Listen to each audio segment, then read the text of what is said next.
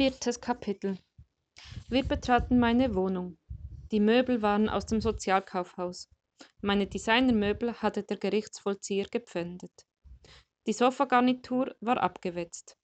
Der Schrank mit Eichenfurnier, für mein Wohnzimmer eigentlich zu groß, hatte schon Jahrzehnte in einem anderen Wohnzimmer gestanden. Meine Küchenmöbel waren schlicht weiß. Jemand hatte sie günstig im Baumarkt erstanden, bevor sie im Sozialkaufhaus landeten. Angesichts der Armut meines Gastes kam mir meine Wohnung wie ein kleiner Palast vor. Ich wandte mich dem Penner zu. Sein stechender Geruch, oder besser gesagt Gestank, drang mir in die Nase. Neben altem Urin kam noch Schweiß, Mundgeruch und niemals gewaschene Kleidung dazu. Was hältst du von einem heißen Wannenbad? wagte ich die Flucht nach vorn. Eine Badewanne war mein bescheidener Luxus. Du hast Du musst doch völlig durchgefroren sein. Er brummelte in seinem Bart, dann sagte er, ich will dir keine Umstände machen. Tut mir leid, aber offen gesagt hast du ein Bad dringend nötig. In seinen Augen erschien ein Lächeln. Wenn das so ist, kann ich wohl kaum Nein sagen. Plötzlich kam er einen Schritt auf mich zu und streckte mir die Hand entgegen. Übrigens, ich heiße Rudi. Und ich bin Johannes. Wir schüttelten unsere Hände, lächelten uns zaghaft an und das Eis begann zu schmelzen. Ich sah, dass er ungefähr die gleiche Statur hatte wie ich.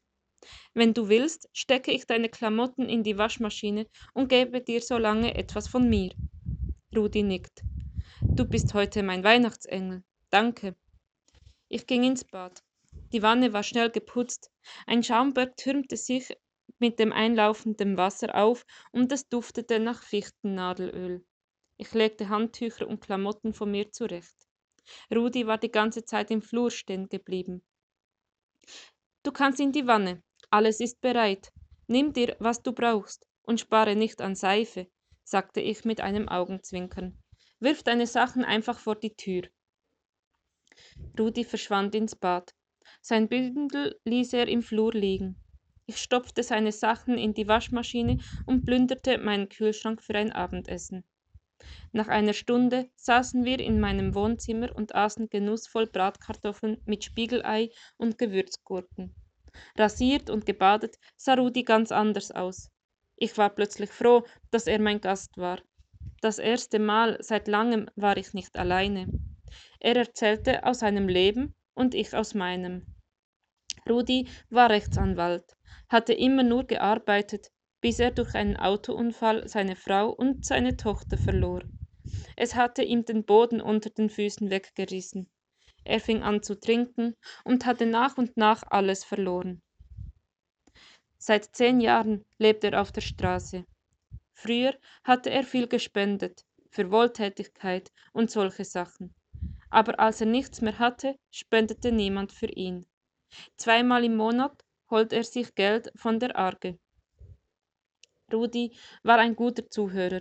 Ich erzählte, dass ich niemals gespendet hatte. Mein Geld, mein Geld gab ich für mich aus, für meine Freundin und dafür, dass ich Freunde hatte. Aber heute spendest du, sagt Rudi. An mich, und ich erhalte heute eine Spende. Wir redeten noch bis spät in die Nacht, lachten und prosteten uns zu, ohne Alkohol. Ich bot Rudi mein Bett an, doch das lehnte er ab. Er schlief auf dem Sofa und meinte, dass er selten so bequem liegen würde.